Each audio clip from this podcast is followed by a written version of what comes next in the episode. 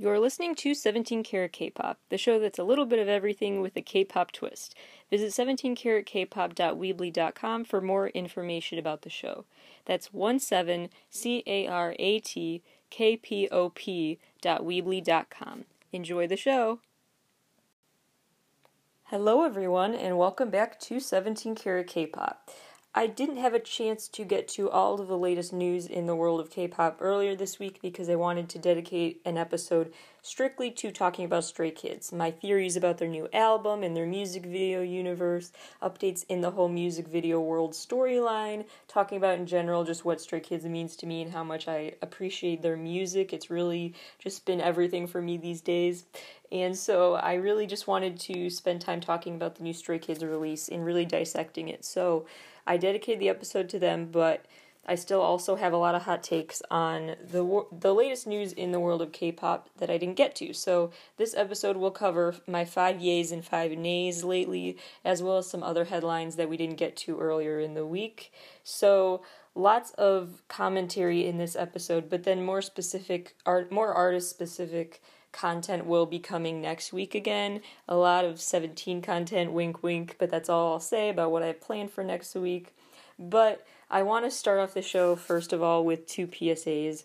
One is please check out the latest Stray Kids episode. It's called Here to Stay, and I'm really proud of it. I really hope I did them justice in my review of their work, and I really tried hard to carefully, accurately summarize and put into words my appreciation for them, why I think they are they have something so special going for them, why I think they have such longevity and such there's so much to still see from them in this industry. I just really really just opened up in that um, in that episode and I just hope it helps people gain a better appreciation for them if they haven't been a stay before. Hopefully, I've convinced more people to join the fandom through that episode. So I'm just very proud of that episode, and please spread it and share it if you are a stay or trying to convince someone to be a stay.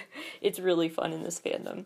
Second PSA is that the new Pink Sweats collab is finally here. It's called 17, which is so perfect. It is a, it's a feature for Joshua and DK of 17. Please check it out. It's really a fun collab. I don't want to say anything else about it yet because you know me, I like to hold off on my full song reviews until I've really sat with a song for a long time. So give me a few more days for my official review. But and I also don't want to really spoil it, but just know you're in for a treat when you listen to it.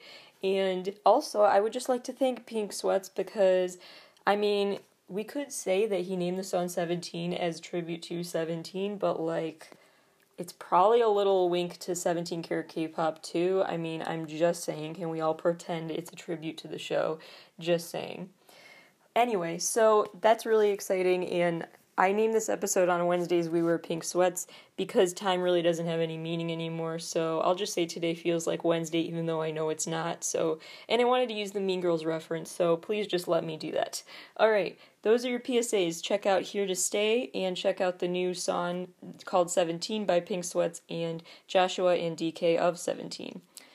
All right, now let's just get right into my five yays and nays for the episode.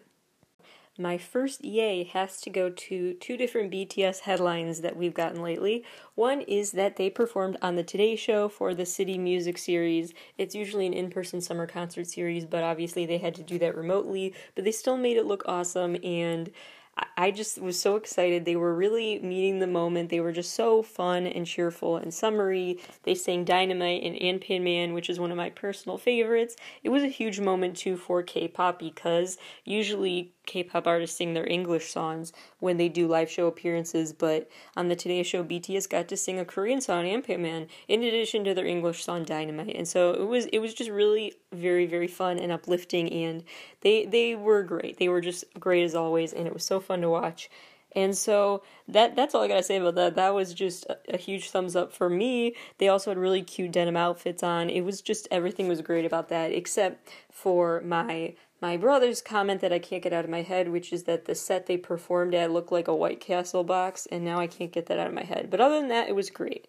And the other big BTS headline that I love is that even you know an artist is just really good at what they do and impressive when they can make even a commercial sound like it goes off. Like I thought about this when Monsta X released their Pepsi song for the love of it because literally we love. And so of course we're buying Pepsi for the love of it. Like that is when you know that they are so good at being musicians because they make a com- a literal commercial song be go off and be such a bop. And so BTS's latest is the song with IONIQ, this car brand, and it's it's a really good song, even though I know it's a commercial. It's really it, it's so impressive to me. And not only is it catchy, but it has these little Easter eggs in it for BTS fans. So it's not even just a catchy song for hopefully new customers of IONIQ, but also for Army. You know, they have lyrics in the song. They included the lyrics "Make It Right," They included the lyric "Follow the Map of the Soul." So they've had they have quite a few others too that are like, "Oh, I see what you did there," and I'm impressed by that. They also managed to make, even though this is a commercial, they managed to make it like really really deep for a commercial. They they sing about um, the, their lyrics include quote I see a sign saying slow it down. I push myself too hard. Instead of pushing myself, I want to give you the strength to keep going. A very BTS message. So they really managed to make a commercial into this like deep meaningful and still catchy song and I am so impressed. So they're just doing everything they need to do lately and we love to see it. My nay number one has to go to, though, is this discussion over Namjoon's blue hair, honestly. Because, so at first, actually, when I was thinking about talking about this, I was considering just, you know, just really being uh, annoyed and rolling my eyes at people, but then I realized I'm one of them. So, like, let me explain. So, Namjoon dyed his hair blue for the Dynamite comeback, and it, it was only it only lasted a month, maybe three weeks before he dyed it again, and people were very upset that what they nicknamed Blue June was gone. And I thought personally he has better hair colors than blue, and I didn't get why the why everyone seemed to mourn the loss of the blue hair over other colors that I prefer him to have. And so I just didn't get the fuss. It was really, it just felt very extra online where everyone was really mourning the blue hair dye. And I want, just wanted to tell people to calm down. But then the other day he said in an interview Namjoon was saying that he can never go back to pink hair and never wants to go back to pink hair and I felt devastated. And so then I realized, well, I can't roast the people who are making a big deal out of Blue June because I miss Pink June. And so I, you know, I guess it's just a thing with being a hardcore fan of someone. You become so personally invested that at this point, even their hair dye makes us emotional. So, whatever, I'll allow you to get emotional about Blue June while I get emotional about Pink June. Anyway, this that whole the whole last two minutes of the show probably made no sense to non army, but whatever. My yay number two is there is a new co ed group that is going to come out. A new K pop co ed group is coming that will is set to debut September 21st. Not much is known about them other than the band name is Checkmate. So I'm very curious how this group goes. I put this as a yay and not just a random news headline update because I really just wanted to take a moment to think about it because it's so rare to see co-ed groups in the industry. I talked a lot at length about why that is on the very very very first episode of my show called Intro to K-pop, shameless plug, but really what it, uh, it, I sum I can sum it up now by saying that there it's very very natural in South Korean culture to just associate with with uh, same-sex groups of people. That's who you hang out with. That's just that's just a habit. You know, those are your friend circles and that combined with some other factors like assumptions about girls only liking guys and guys only liking girls and so they want to you know get a certain demographic fan base and all of those uh, assumptions. But there, anyway all to say that te- it tends to be a gamble for k-pop companies to invest in co-ed groups and they can they can really flop. And so i'm ex- really excited about this because i'm very curious about it I'm curious about what led to the decision to debut this co-ed group, especially in 2020 when the future of music is so unpredictable. What was the impetus for this? I'm just very curious why now.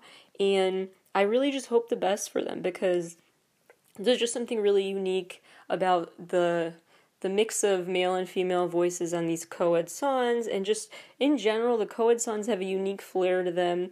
I just want to see more of co-ed groups honestly because i just think they bring something new to the table and i don't know something about them is uh is worth uh worth understanding and you know i just think it would be a good counter to the stereotyping about fans you know all the assumptions about the the, the fandom of this girl group must be a bunch of guys or the fandom of this boy group must be a bunch of girls and all of the assumptions wrapped into that this is a good counter to just say that this music is for everyone however you identify and so i hope this group is a, a positive symbol of that for fans and i just i i wish the best for them also because I think a lot of K co-ed groups have just gone under the radar too much, and I hope that doesn't happen for them.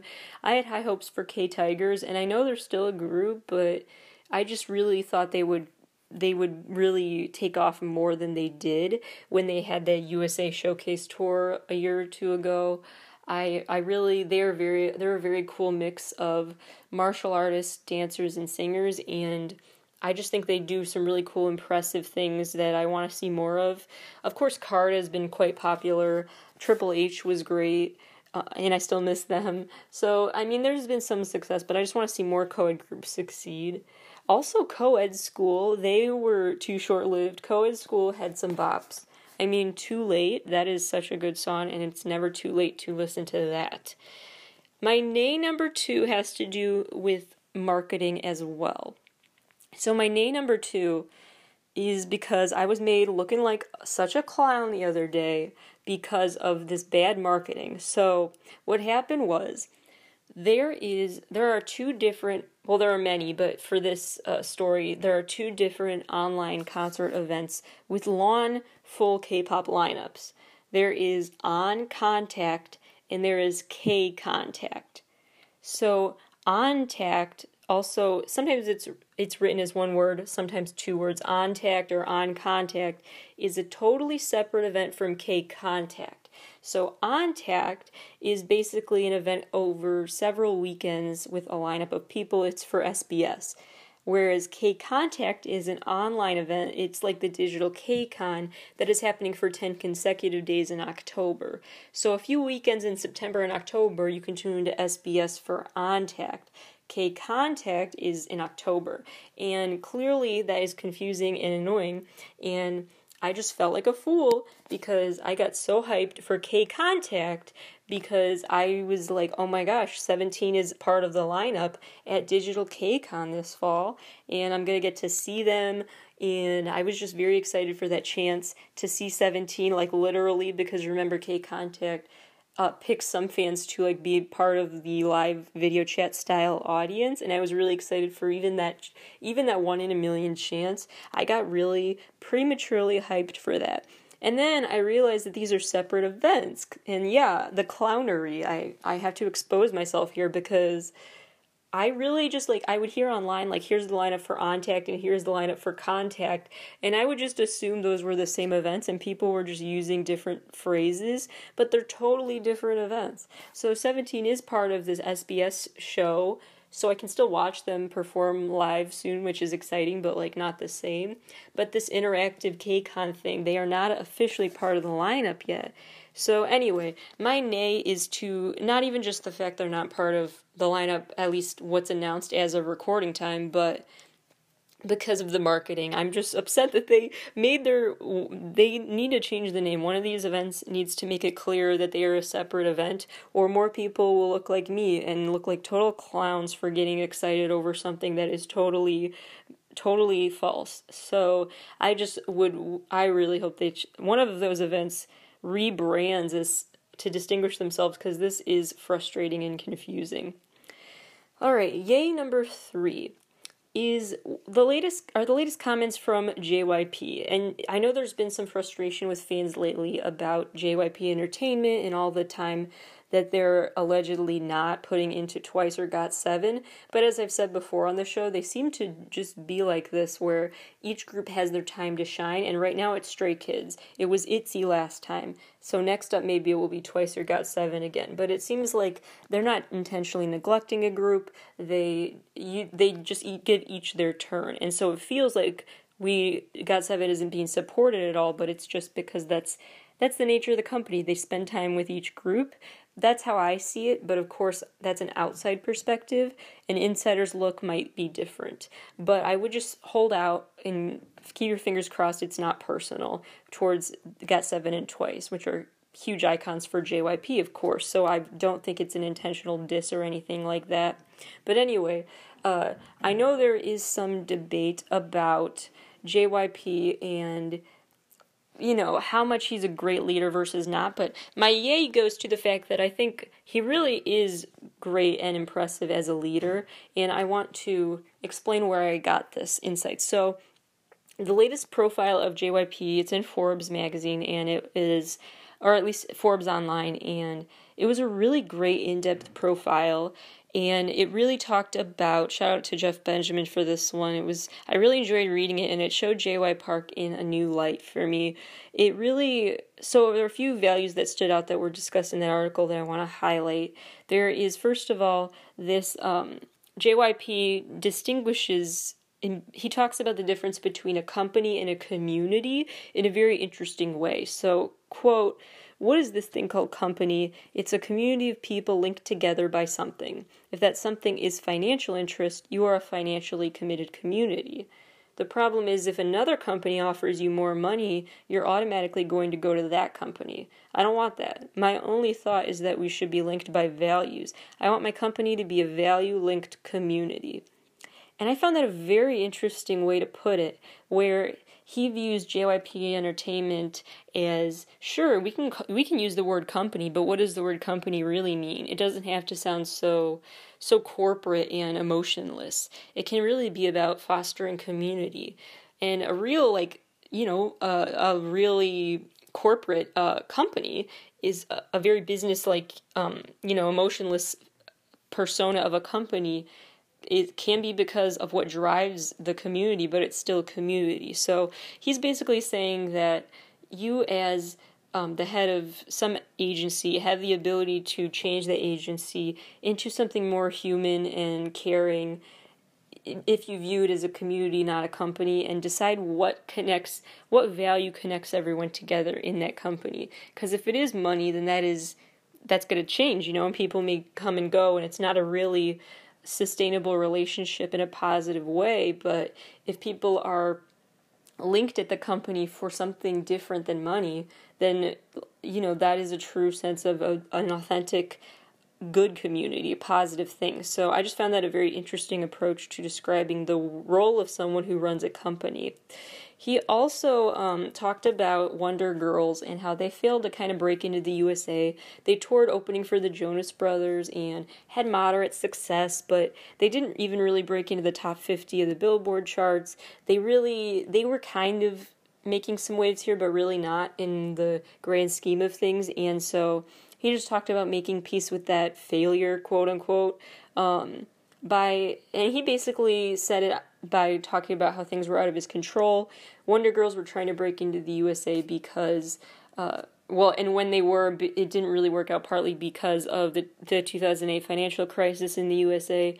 And so I don't know. I, I just, that stood out to me in the story just because J.Y. Park, he, he really sounds like he doesn't beat himself up over these things and he keeps trying, but he just the way he talked about it, I appreciated, where he basically just said, you know, what's out of your control, you have to let go and leave it in the past. And so he was like, it was the recession, what was I going to do? And I know that sounds like maybe it's not something I should praise him for saying, but I just like when managers are. Uh, show their uh, humility about what they do and acknowledge that some things are out of their control. You know, there are some control freak manager types that would probably just say, you know, something was rigged against Wonder Girls or blame I don't know they would blame something or someone but he's just making peace with w- what was considered kind of a flop in some ways and so I just respect that honesty.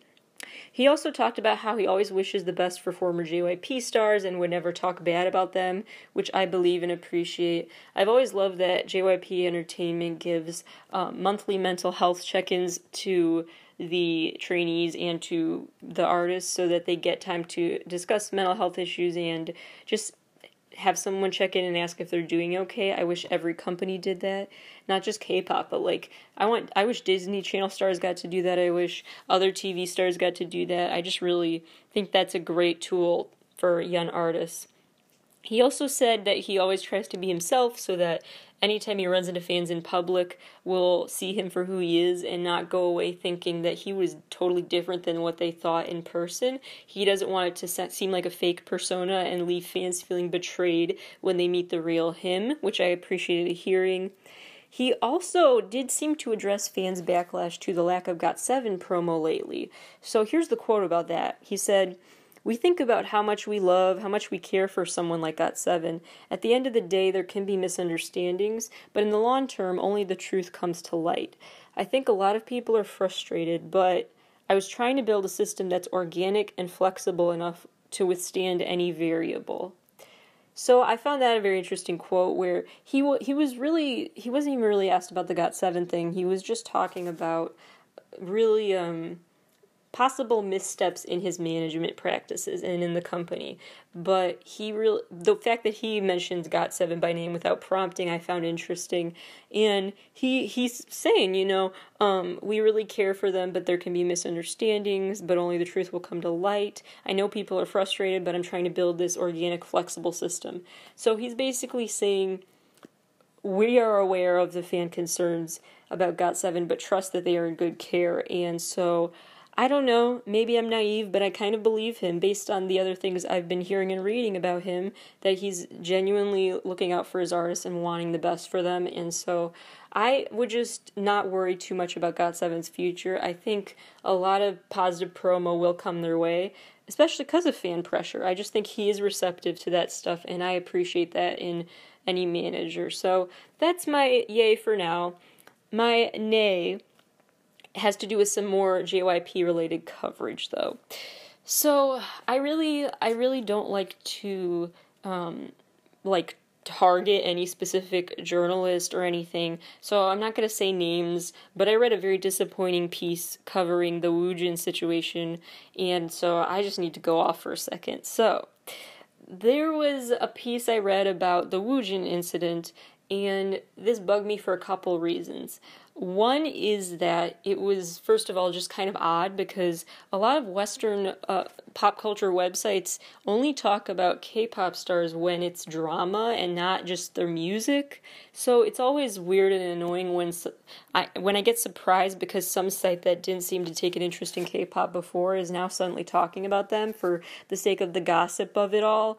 And I don't know, that just bugs me. But I get, I get it. You know, the industry is driven by clicks, and that's why I don't want to, you know, target any specific journalist. I know being a journalist is so hard, especially these days. So, uh, but I'm I'm still want to talk about this. Um, second thing that bugged me is that so the the article basically talked about Woojin as a former Stray Kids member, saying you know K-pop member of former K-pop group or something. Woojin did this, so you know because you can't write about a K-pop group without specifying K-pop in the title. You know apparently. So next time. Uh, I don't know, next time, you know, Carrie Underwood, I don't know, I just pulled that example out of thin air. Next time Carrie Underwood uh, does something, I hope people say country artist Carrie Underwood did this, you know. And then it is just so odd that K pop is the one that adds the qualifier before people read the article. Anyway, so, but aside from my personal little gripes, there's also just the fact that this was problematic because it basically, at the end of the article, talking about the Woojin allegations, it basically had this paragraph about um, basically talking about that incident a month or two ago with the K-pop boy band members from different groups who had that outing and then were criticized online heavily because they had violated allegedly violated social distancing protocol to go out to this club in Itaewon and so it was very odd for a couple of reasons. So the main one being why are they dragged into that drama?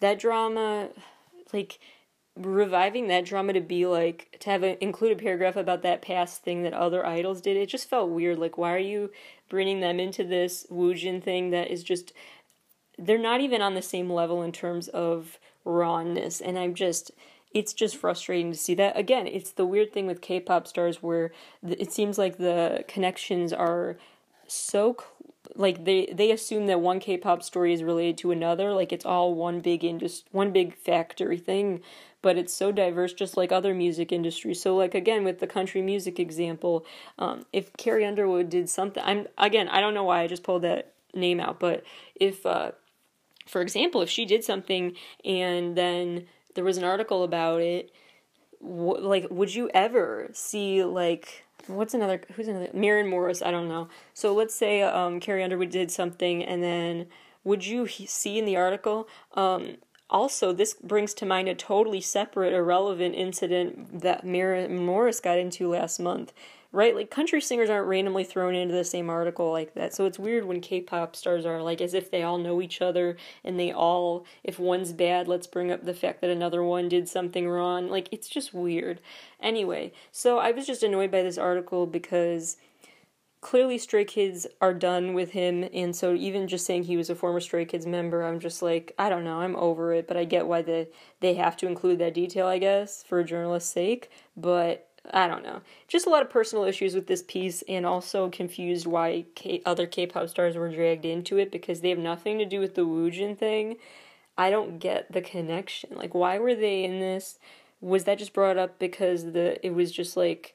Meanwhile, um, this other thing in K-pop from a month ago. I don't know. It was just very weird why it was there, and yeah, just negative press towards some of my other favorite idols that I don't appreciate and felt like was unnecessary.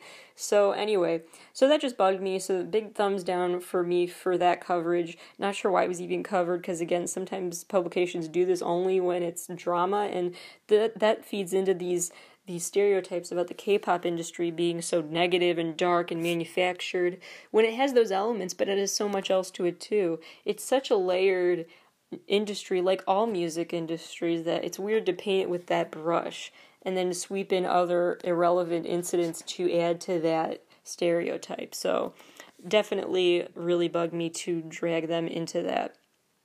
Anyway, my yay number four now. This is well, it's still kind of dark actually, but I'll get to the lighter stuff. So, my yay number four to talk about is that um, it's both a nay and a yay. So, my nay is a couple of things related to the story. My yay is part of it. So you, I'm talking about this because I do think it is important to address, not just because I'm extremely Taeyong biased, as long-time listeners know, but I will also say that.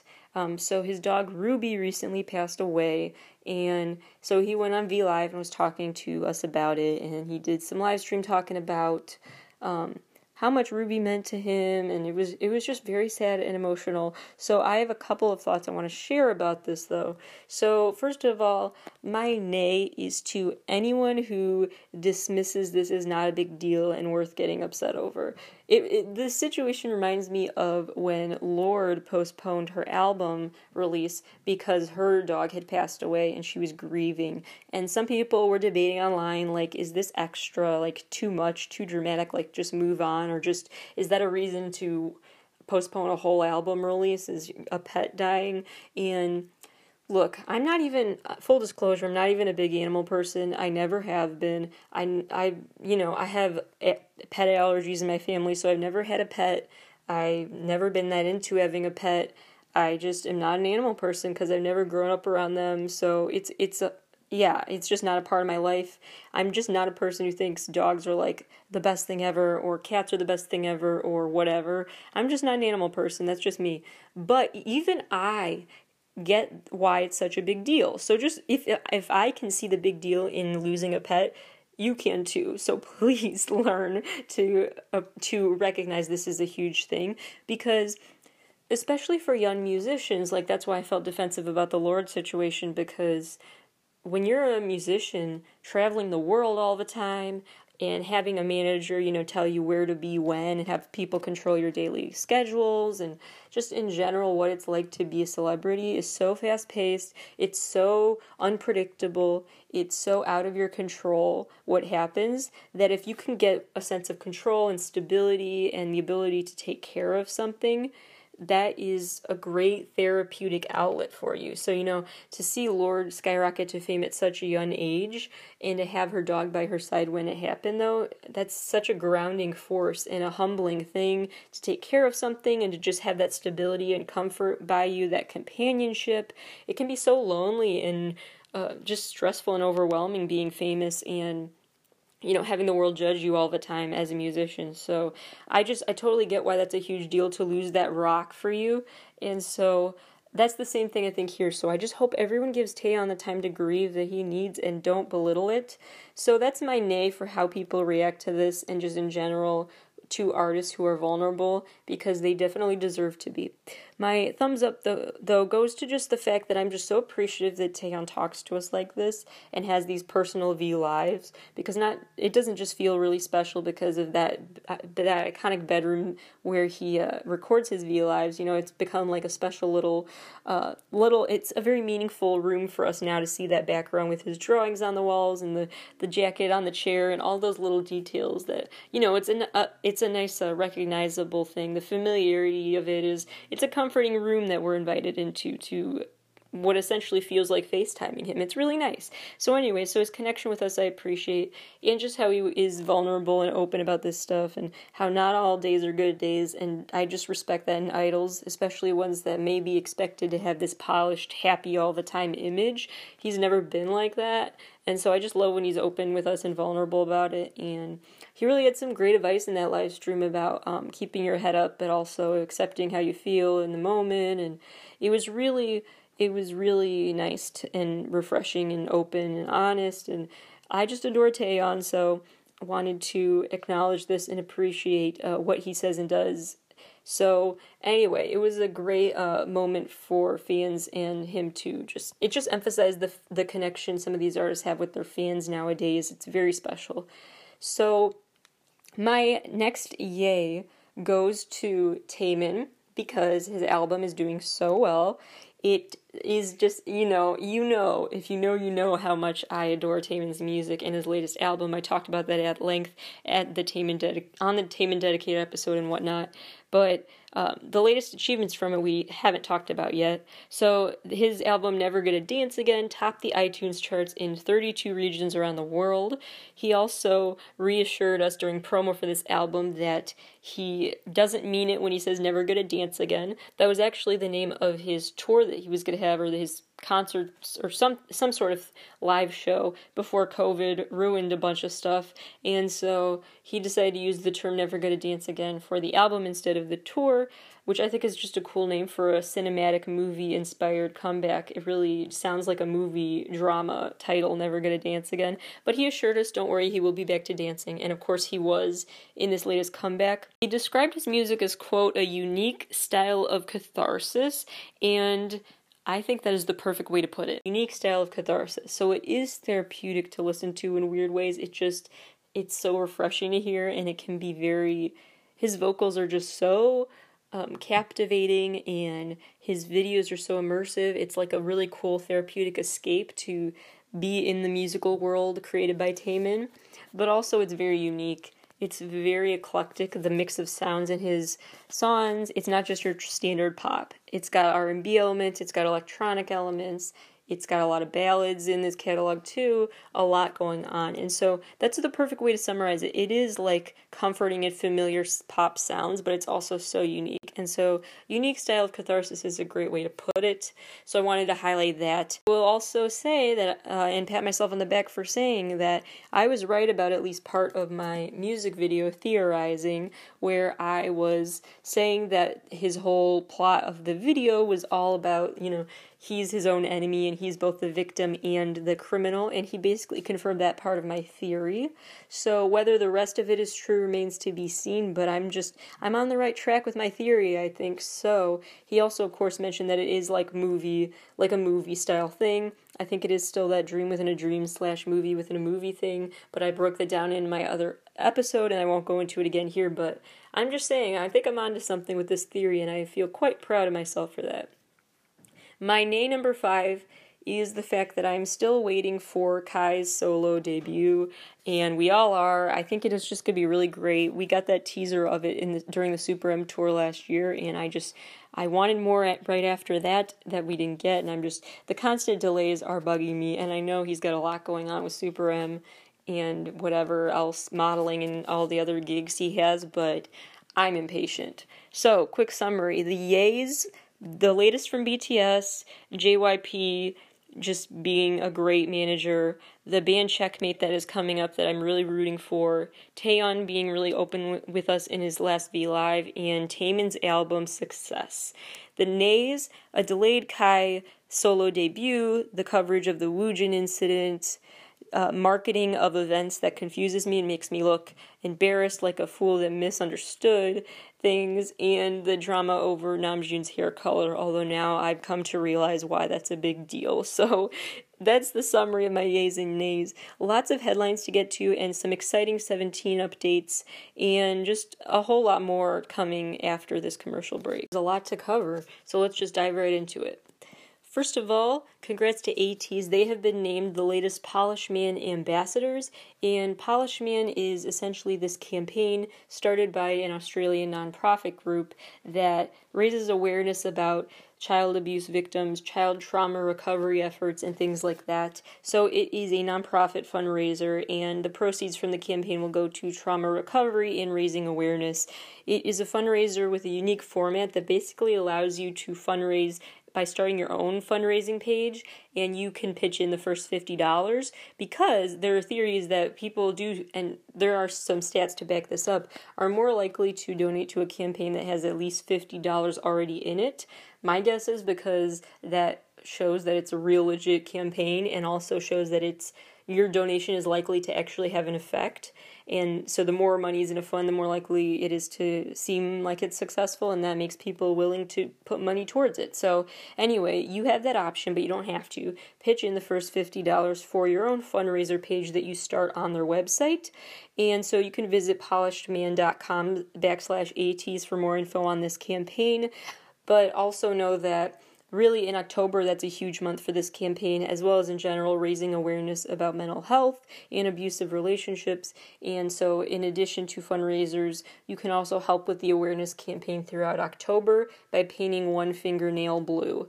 So, more information again at the Polished Man site, but congrats to ATEEZ for getting that ambassadorship, and I'm very happy to see that also, happy belated birthday to Namjoon, another do-gooder in the world, as well as the BTS Army, who, by the way, the One in an Army project group now officially has a Google Maps interactive thing, so you can go to that graphic and find all the charity projects that Army is doing around the world. So make sure you check that out regularly for updated projects.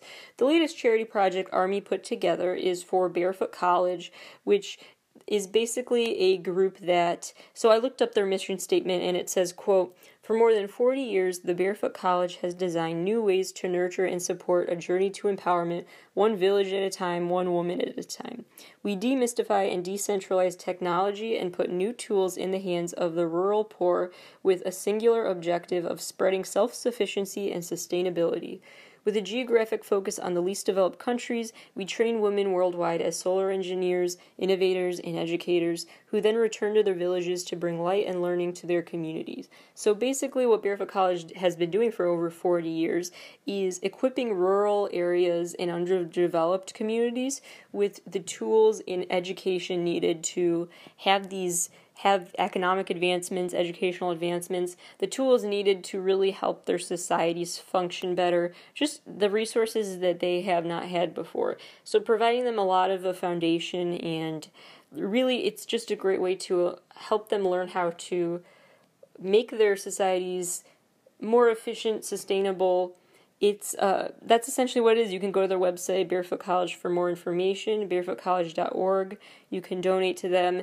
Anyway, it's really a great way to help train, uh, particularly female uh, members of families who want to just change their life circumstances a bit. And so it really equips them with the tools to do so. So the Army created the Barefoot with Namjoon campaign in honor of his birthday, which continues to get donations, and you can donate to that campaign. But also, Army has already raised enough money through this campaign to fund to schools with the digital tools they need to have virtual night classes these days. So they've raised over $15,000 so far, and again, the donations continue to come in. Really exciting to see, and I'm sure Namjoon would love to find out about this.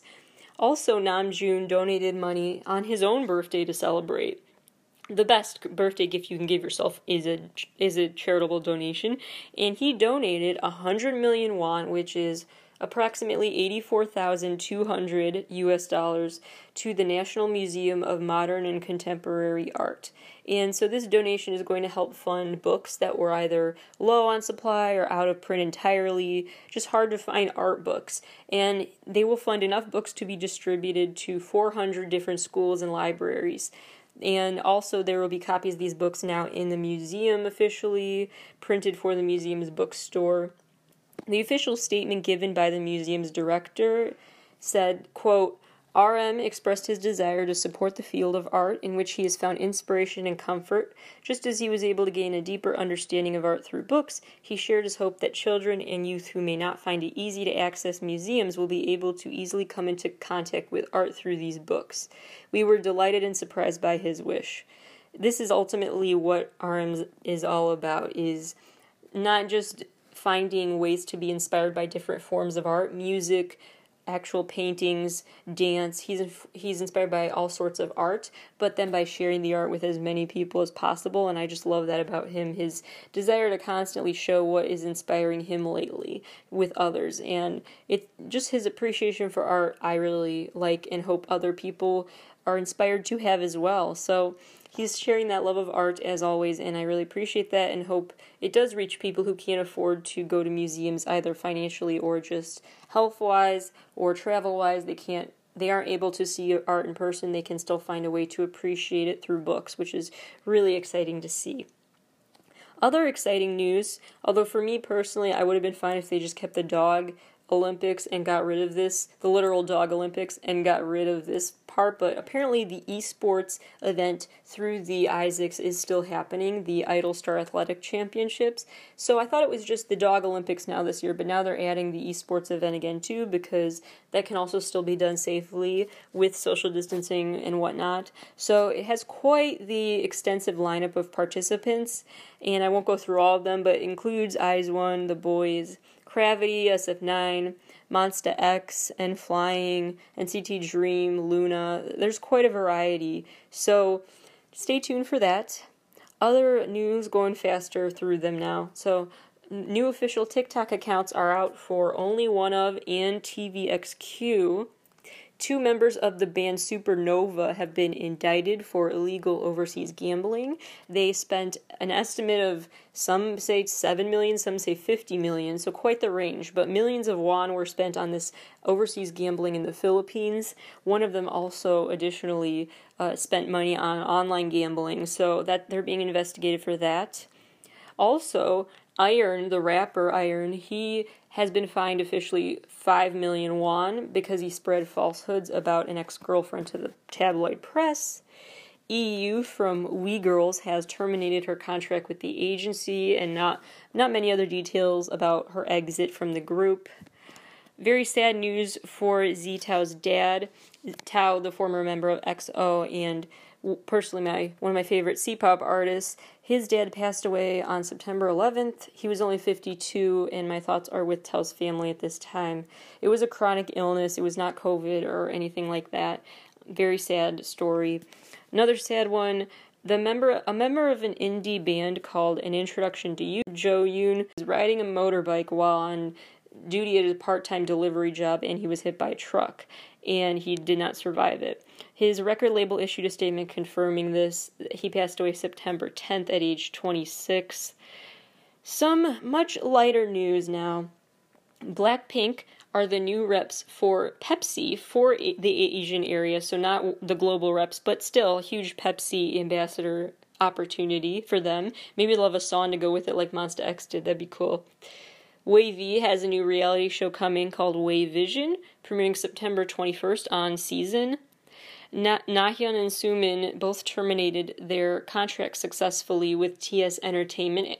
They were both in Sonamoo previously and had been trying for a while. TS Entertainment is, as is characteristic for them, trying to appeal the decision, but for now they're free from their contracts. Also, in terms of stat updates, BTS's Dynamite, the latest number as of recording time is that it reached 350 million views. Also, BTS the other day just got their 100th music show win. So if 2020 is really bad, at least we had Twice and BTS both get their well deserved 100th music show wins, right? Treasure continues to do really well. Their upcoming release has surpassed 200,000 pre order copies. A.C.E's Goblin video now has 3 million views and counting. Reol, my one of my favorite J-pop girls, she has officially 1,200,000 YouTube subscribers. I would like to think she reached this milestone thanks to my promo for her because, you know, my impact, but whatever, you can debate that if you want.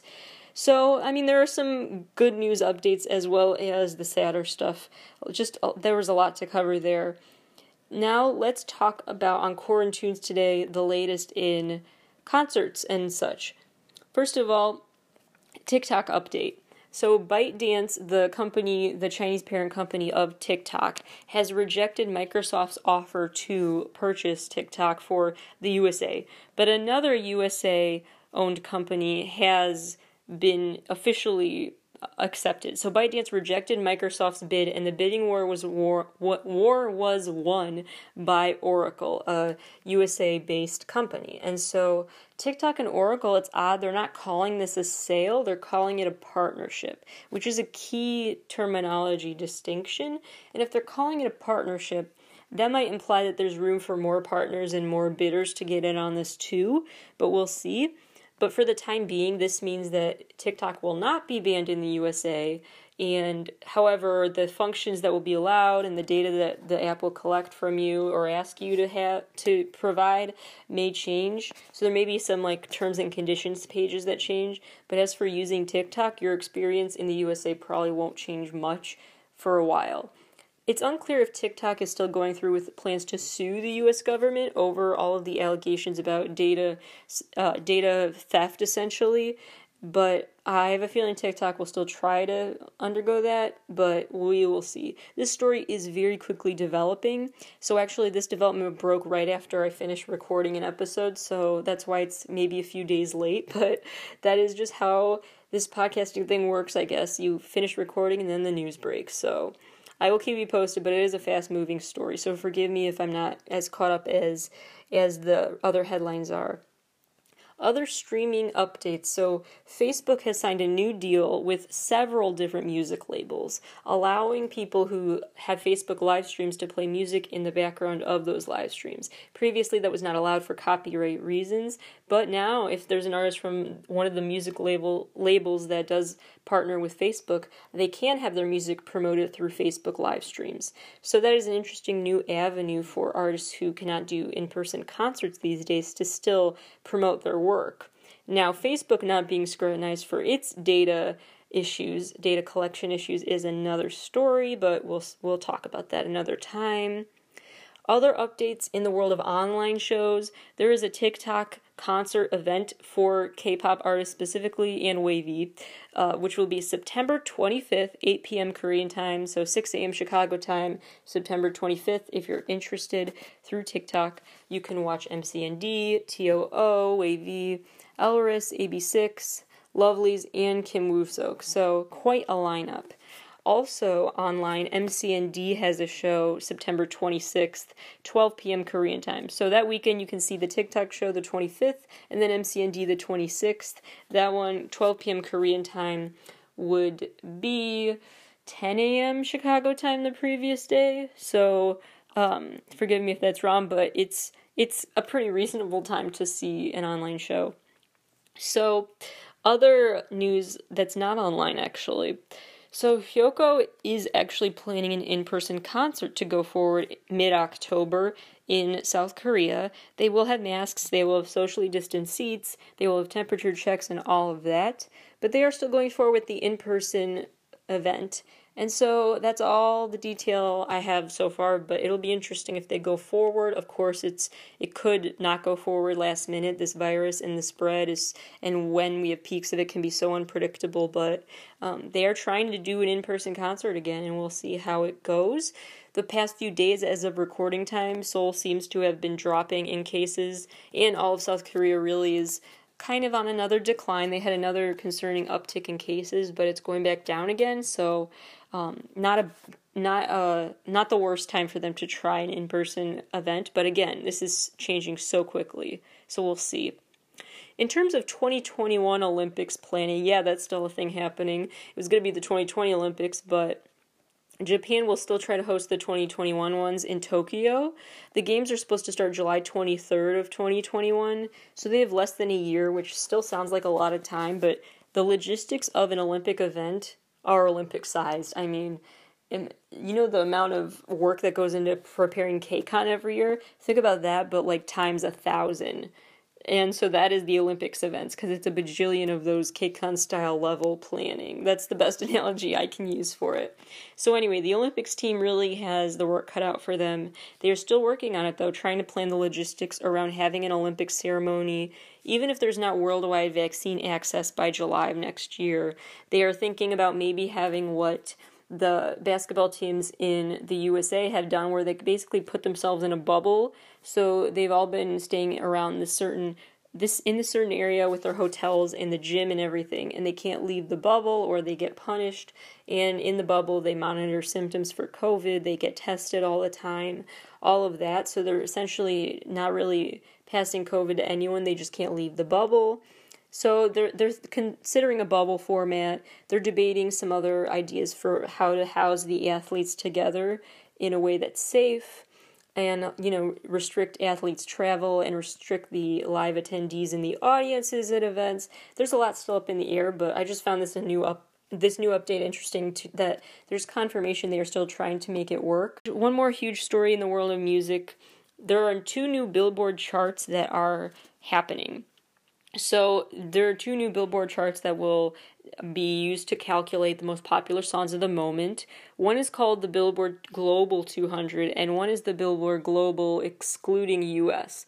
So I have a lot of thoughts about this, but first of all, a quick fact. So, they will not take radio spins into account anymore. These new charts will calculate popularity based on streams, and it sounds like digital downloads will be included in those scores as well, and all paid streams, but I don't know if like Spotify non premium streams count, but sales do. So, sales, digital downloads, and streams should count, and no radio plays will count for this new this new way of uh, calculating chart totals and rankings. It will compile data from over 200 territories worldwide, which really goes to show the globalization of music and how much that's been sped up really over the past few years. So, I have a couple thoughts on this. One is that the chart that's Billboard Global excluding US is very interesting and odd to me. Not sure why it was necessary, because basically it sounds like that is going to be a chart that features all artists that are not from the US.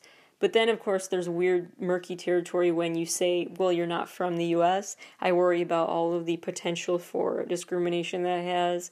And, you know, thinking of like Rina Sawayama, she is a British artist who I really like. Um, side note, I would check out her new album. It's really, it's just, it's pop perfection. Anyway, she, um, she's been talking about how she was exempt from being allowed to win certain British awards for her music because she's labeled not British and she's Asian but she's British.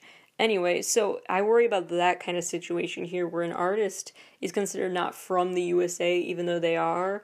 They were born and raised here or whatever it is. I just it feels weird and um, I wouldn't it just feels like an unnecessary chart to decide where people are from and I don't know really it's a very othering thing that I don't think is necessary. But the Billboard Global 200 I do think is a great idea.